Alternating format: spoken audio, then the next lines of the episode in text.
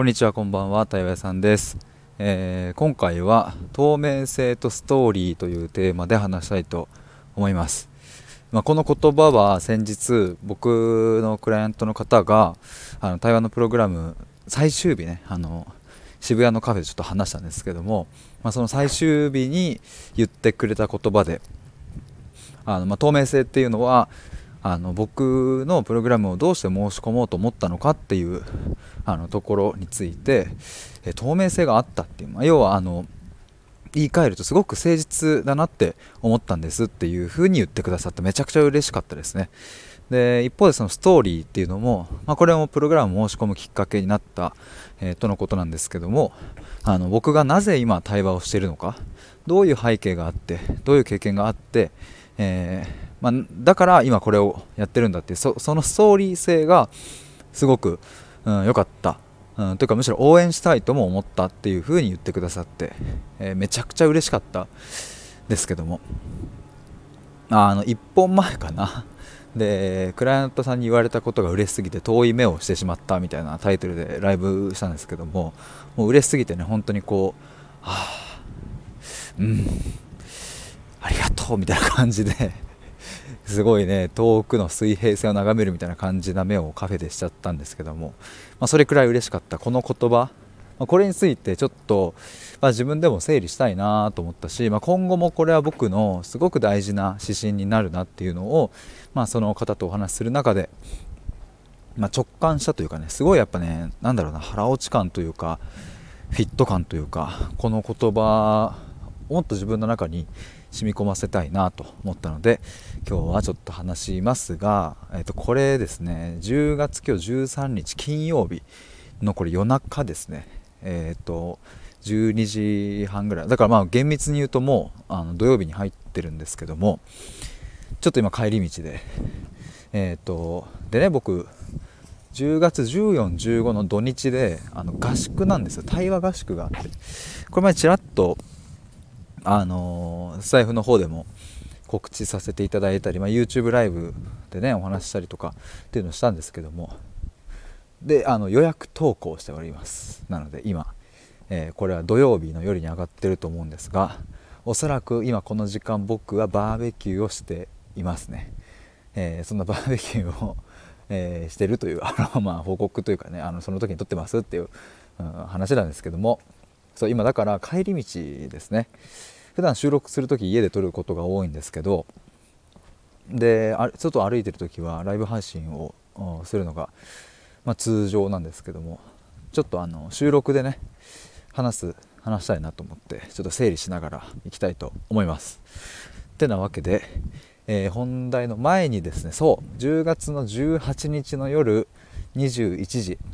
夜9時から、えーと、YouTube で公開生対話をします。えー、大学4年生の弘直君とですね、えー、と4年間の振り返りかつ残りの大学生活どういうふうに過ごしていくか、まあ、そしてそもそも就活の段階で見つかった自分のこうモヤモヤというか本当にこのままの生き方人生でいいのかっていう漠然としたそういう不安感というか、まあ、悩みですねについて YouTube ライブでお話しします。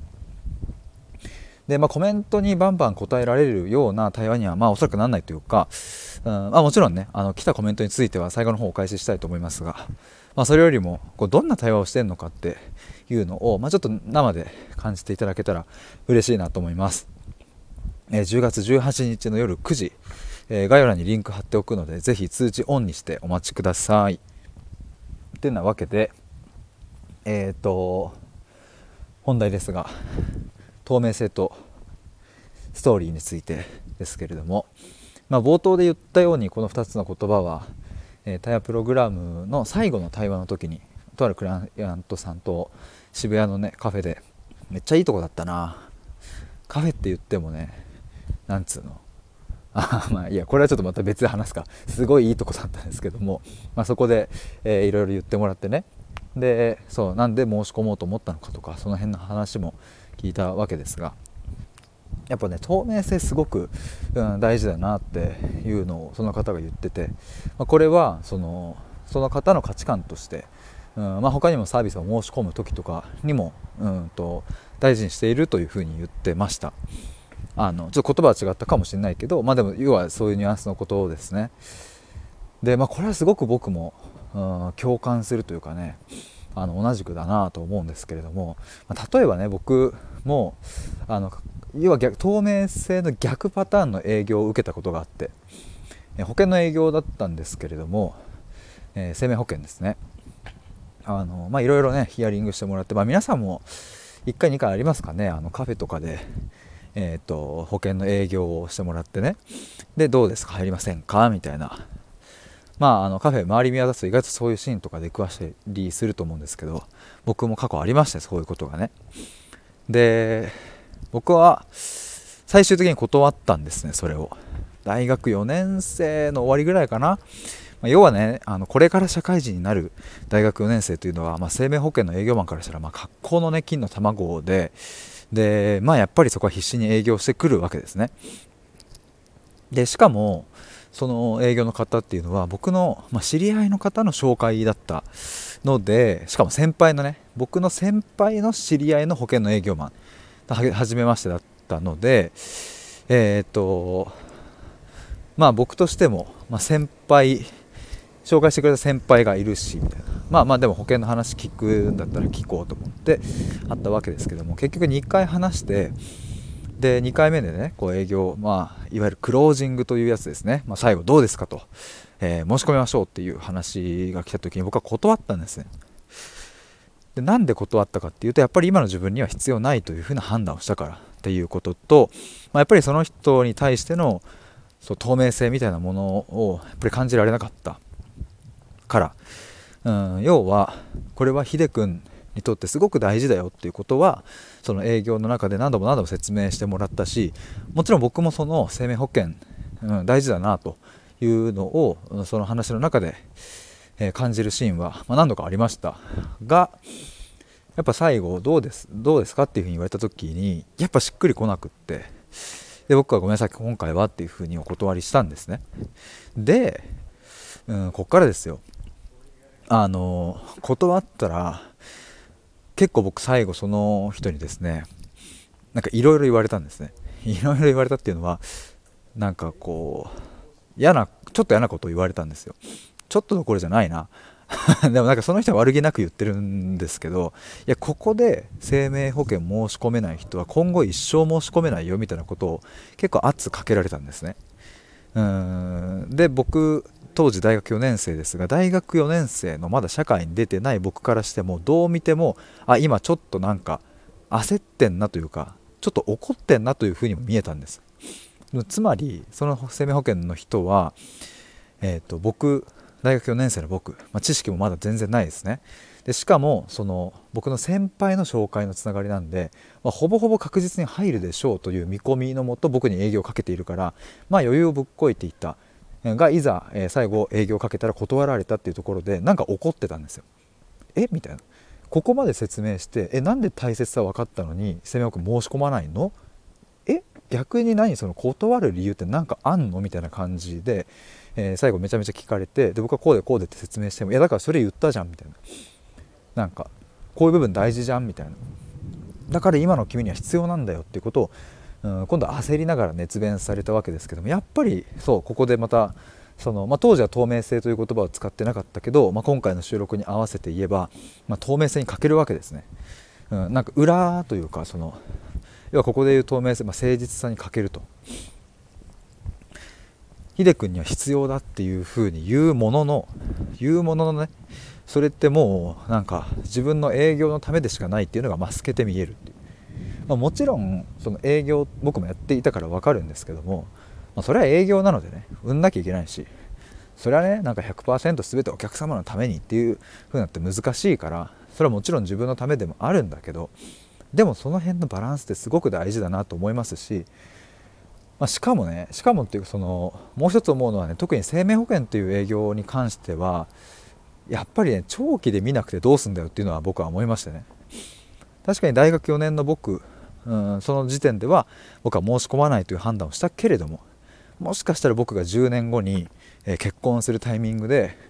生命保険入ろうかなというふうに検討する時が来るかもしれないわけでね。そんな時にあそうだあの大学4年の時にお話しした〇〇さんのところに行って聞いてみようっていうところまでその人は想定してなかったっていう。いやマジで機械損失してんなって、まあ、ぶっちゃけ今 深夜テンションとか結構言っちゃうな。でも本当にそう思うんですよ。もったいねえなと思って。あそこでもしその僕が断った時にあそっか分かったっていう、まあ、今の決断がそれなんだねっていうことで受容してもらってもしまたあヒデ君が将来何かあった時にはあのいつでも相談してほしいって言われたら僕はありがとうございますって言ってあのまた相談したと思うしね。まあでもあれだな。それまでの、うん、話の流れもまあちょっとななんかな、うん、絶対買うよねみたいな決めつけあ申し込むよねみたいな決めつけ前提だったからその人に関してはまあちょっと正直ないなっていうのはあるけどでもやっぱりそういう誠実さちゃんと受け止めてくれるとかね。なんかそういうのって結局なんだろうそれが最終的に回り回って自分の,、うん、その営業であれば営業の数字に戻ってくるでしょっていうのを、まあ、やっぱりすごく、うん、思ってね。僕ねそうそう思い出した。当時僕大学4年生の僕はその営業を受けた後にあの大学まで行ったんですね授業があったんで。で大学のベンチに座ってなんかモヤモヤするからもうそのまんま2,000文字ぐらい僕スマホのメモにブワーって書き出して。マジでイラつくなと思って。まあその人に直接言えなかったので。それ多分今でもあるのでねちょっと読み返してみようと思うんですけど。まあなんか透明性についてはこういうところの話がすごく僕は、うん、なんか蘇ってくるところですね。まあ、だからこれが僕に置き換えてみると、うん、その今回クライアントさんは、まあ、ヒデさんには透明性があるって感じてもらえた、まあ、すごくすごく嬉しかったの良かったなと思いますし。まあ、もちろん僕もこれを仕事でやっている以上、まあ、これが僕この対話のプログラムに申し込んでいただいたその払っていただいた金額がま僕の生活費だったり何か自分の自己投資だったり、まあ、暮らしていくための資金になるわけで。で次の仕事にもつながる、うん、お金になるわけでね。だから僕はこれを、うん、いただいてい、えー、くっていうのは、うん、何でしょうね。自分の生活を守るためっていうのももちろんそこに入る。しでもそれをうん、成り立たせられなかったら僕は対話をお届けするっていうこともできないからやっぱりここは、うん、ちゃんといただいたお金をその上で僕はいいたお金以上のああ受けてよかったって思えるものをもう圧倒的な、えー、対話の時間で、えー、もうその全てを凌駕するくらいの勢いで、えーと、お返しするっていうのが、まあ、僕にできることだなと思って、まあ、だから、あのその今回のクライアントさんが申し込んでいただいた時っていうのも僕ちょうどその、うん、申し込み出したのがねあこの方が申し込んでいただいたのが5月1日の回だったんです回というか募集だったんですけどその直前にね4月の終わりに、まあ、僕自身のトラウマとかの経験とかあと初めて反抗を親にした時の経験とかそしてなぜ僕は今、えー、と対話をしているのかっていう、うん、その話をスタイフの URL 限定収録でまとめて公式 LINE で3日にあたって出したんですね。そういうのとかも聞いてくださってあそれであこの人にだったらお金を払ってでも話してみたいっていうふうに思ってもらえたというふうに言ってもらいました。いや本当に嬉しいな。だから何でしょうね。あの僕がその対話をしている理由というか原点みたいなものもその収録でお伝えできたんだなって思いますし。でもこれは、うん、同時にね今話してても思いましたけれどもそれはやっぱ伝え続けていくっていうことは一つ透明性を作ることにつながるなというふうに思いました。やっぱりその URL 限定収録はあのもちろん聞いてくださった方もいると思いますが、まあ、もちろんそれはね届いている人もいるし僕がまだまだあの届けられてない人もいるし、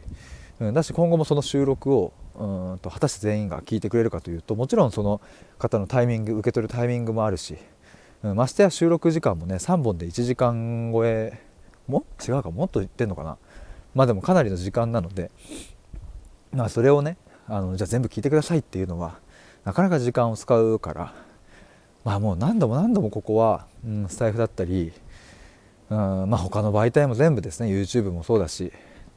X、Twitter もそうだしインスタもそうだし、まあ、今はね基本的にスタイフとか YouTube がメインですけどあと X か。やっぱその中でも自分の、うん、透明性えー、こういう思いでやってるんだっていうのはま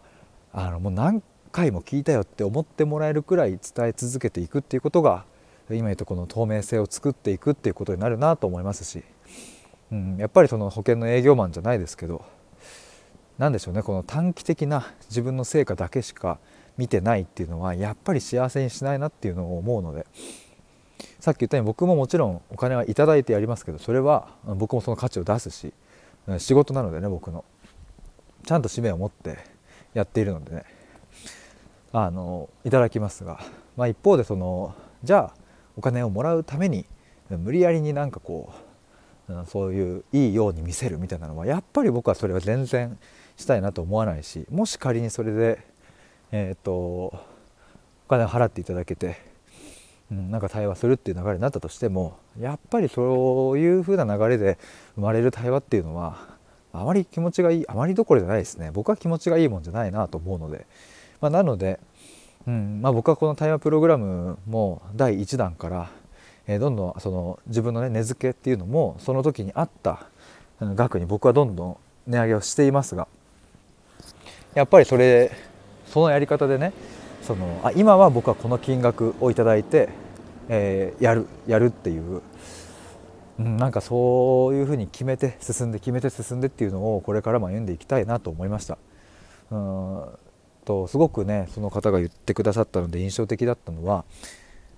うんと対話プログラムその人はね第2弾バージョン2を申し込んでいただいた方なんですけどもえバージョン1の金額よりも、まあ、約2倍に僕上げてるんですねその時、まあ、なぜかというと、まあ、そもそもバージョン1をやる時っていうのは僕が当初想定している当初っていうのは僕はここれくらいの金額を受け取ってでも僕はあの価値を出せるくらいの対話ができるというふうに思っていた額の、まあ、5分の1とか6分の1ぐらいの額で僕は設定したんですね。第1弾は。対話プログラムの、まあ、なぜならやっぱり初めてだっていうこと。僕もまだ未知数だっていうこと。そしてそのクライアントさんと一緒にその対話プログラムをやる中でね気づいていったものをどんどんどんどん反映していって理想の形というかね自分が一番いいなと思う形に落とし込んででそれで僕が、えーと、想定している金額にまで上げるっていうことを決めたので、まあ、なので第1弾の金額っていうのは、まあ、5分の16分の1ぐらいの金額にしましたが、まあ、そこから第2弾は、えー、倍にして、えー、約約倍ですね。でその後も、えー、倍まではいかないけどまた、え数万ぐらいはまた上げてっていうふうに、えどんどんどんどん値上げをしていってますが そのそうそうその方がね言ってくださったのは第1弾の時から、ま2倍に上がってるっていうのを僕がそこもお伝えした時にいや私はこの額で払えてよかったっていうふうに言ってもらえたんです。僕この言葉ね多分ずっと忘れられると思うな。なんか自分でこう、まあ、丹精込めて作った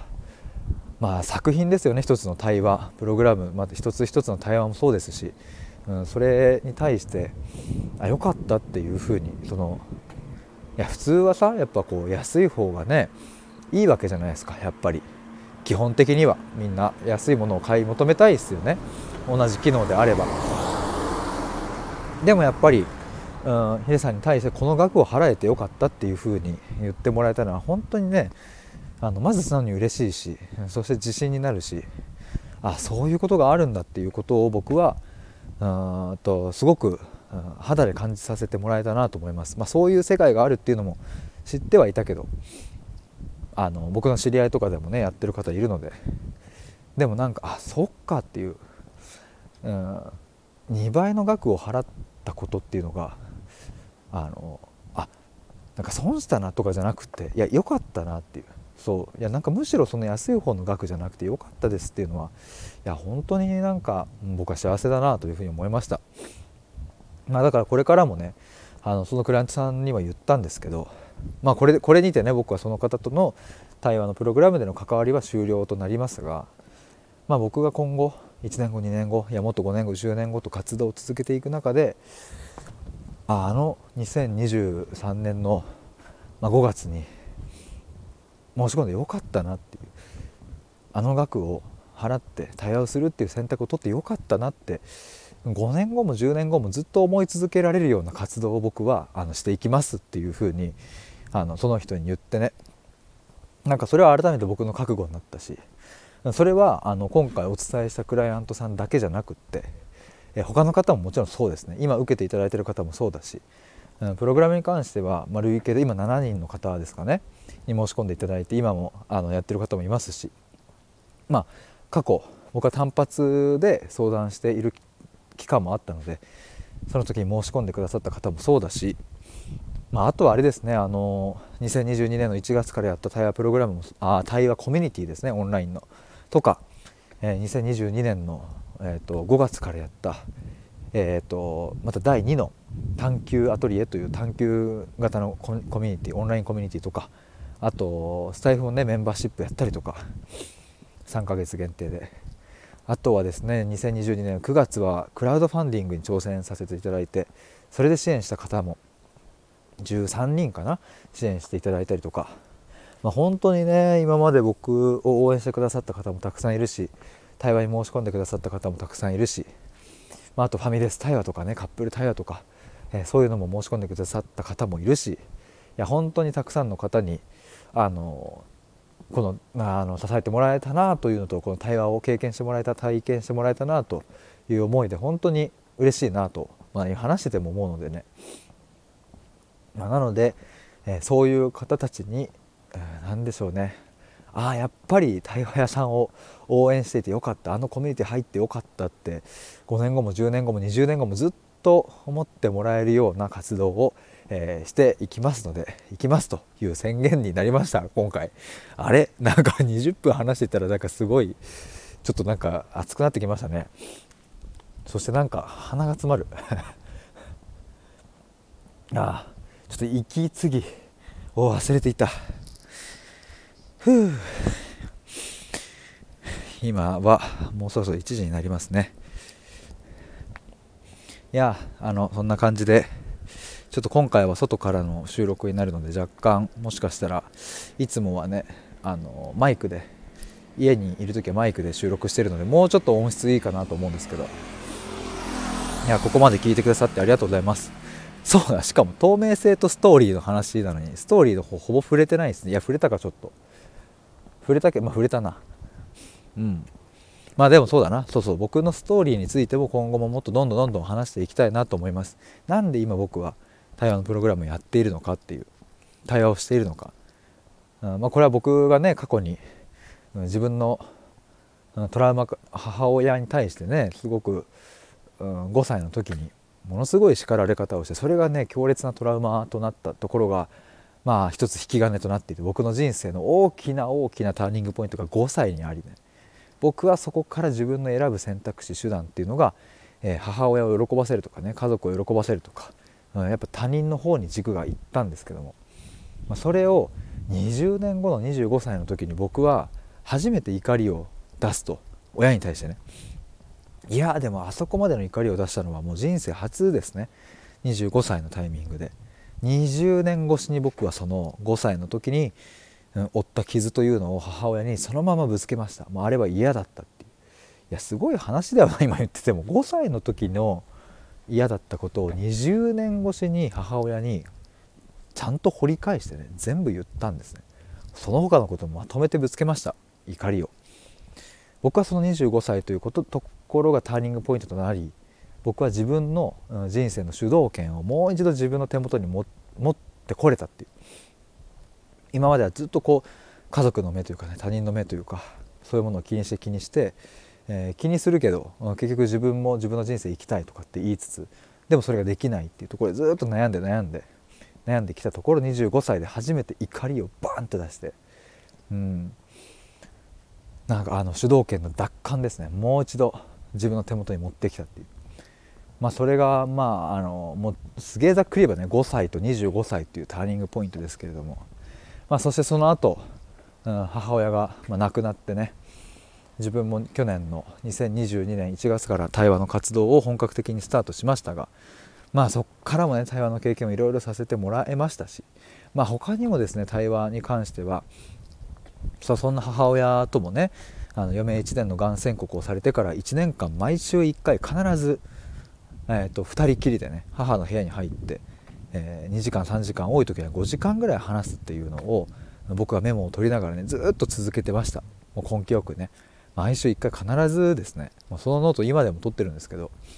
まあ、そういう対話に関してはそういうストーリーもあるし僕自身が対話によって、えー、自分のその人生の主導権を取り戻したって僕言いましたけどそれは、えー、何もその怒りを出したことだけがきっかけなんではなくってあの対話をねさせてもらったんです。僕はもう本当にうんいい出会いをしたなって。もとある精神科医の先生とねもう本当にひょんなことから出会って、えー、そこでお話をさせてもらったんですけれども、まあ、当時僕はあの何かこう心が辛かったとかそういうわけじゃなかったんですけどあの僕のおばがねなんかヒデいつもとちょっと多分違う気がするから一回話してみればみたいな「あそう?」みたいな感じで話しに行ったらもうめちゃくちゃもうね天変地異レベルで価値観を激変させられたんですけどいい意味でね。まあ、そういう機会もあったし、まあ、もっと遡れば僕は大学生の頃から就活支援という名のもとですね自己分析をお手伝いするっていう形でたくさん対話してきました。もう本当にね、えー、ともう実感に直したらもう数百時間いくんじゃないかなというぐらいあの池袋のカフェでねもうずっとこもってまあ、少なくとも3時間。多くて6時間ですね。6時間カフェにいるってどうなんて思うけどね。僕はもうとにかく聞き続けた人の話を人生の話を0歳から21歳2歳ぐらいまでの話をもうたくさん聞きまくりました。3 4 0人もっといるかな。なっていう経験もありますし。とかね。まあいろいろその対話に関しても経験があって。まあそれの集大成というかね今のま集結したのが対話プログラムであってね。それをクライアントさんと一緒にブラッシュアップしながら日々歩んでいるという形です。だからその対話のプログラムっていうのはまだ始めてね僕は、えーと、今6ヶ月7ヶ月ぐらいかな。2023年の、え、3月にタイヤプログラムの、まあ、初回ですね。バージョン1をスタートさせたのでそっからバージョン12345と来て今10月13日ですけどなんかまだ半年ぐらいか。期間としては半年なんだけど僕の感覚というかねとしてはもうそのプログラムにはもう僕の全人生を詰めたと言っても過言ではないどころかもうほんとその通りですっていう感じなんですけどだから何でしょうね今までの僕の対話の経験もそうだし自分で自分の人生の主導権を取り戻した経験もそうだし母に怒りを伝えた経験だってそうだしもう他にもたくさんありますね。そういうものを全て詰め込んだ対話を僕はしているので。まあなんかそういう背景があります。ちょっとなんか気づいたらこっちのストーリーについても話しちゃいました。えってかもう30分経つじゃないですか。まああのこの1415の土日に関してはあのライブ配信も多分できないと思いますしまあがっつり収録撮るっていうのも難しそうなのでよかったかな？30分ぐらい話して、えー、そんなところでしょうか、まあ、今回は透明性とストーリーというテーマでちょっとお話しさせていただきました。あのひょんなことからというかね。ひょんなことっていうかあれですね。あのクライアントさんと最後お話しする流れで、えー、最後ねあのいろいろこう話が煮詰まっていって出てきたこの言葉からですね。そうだからここの2つのこの単語をうんその方から聞けて本当に良かったなと思うし、うんまあ、今日冒頭ら辺でも言いましたけど僕はこれを大切に、うん、自分の手元に置いて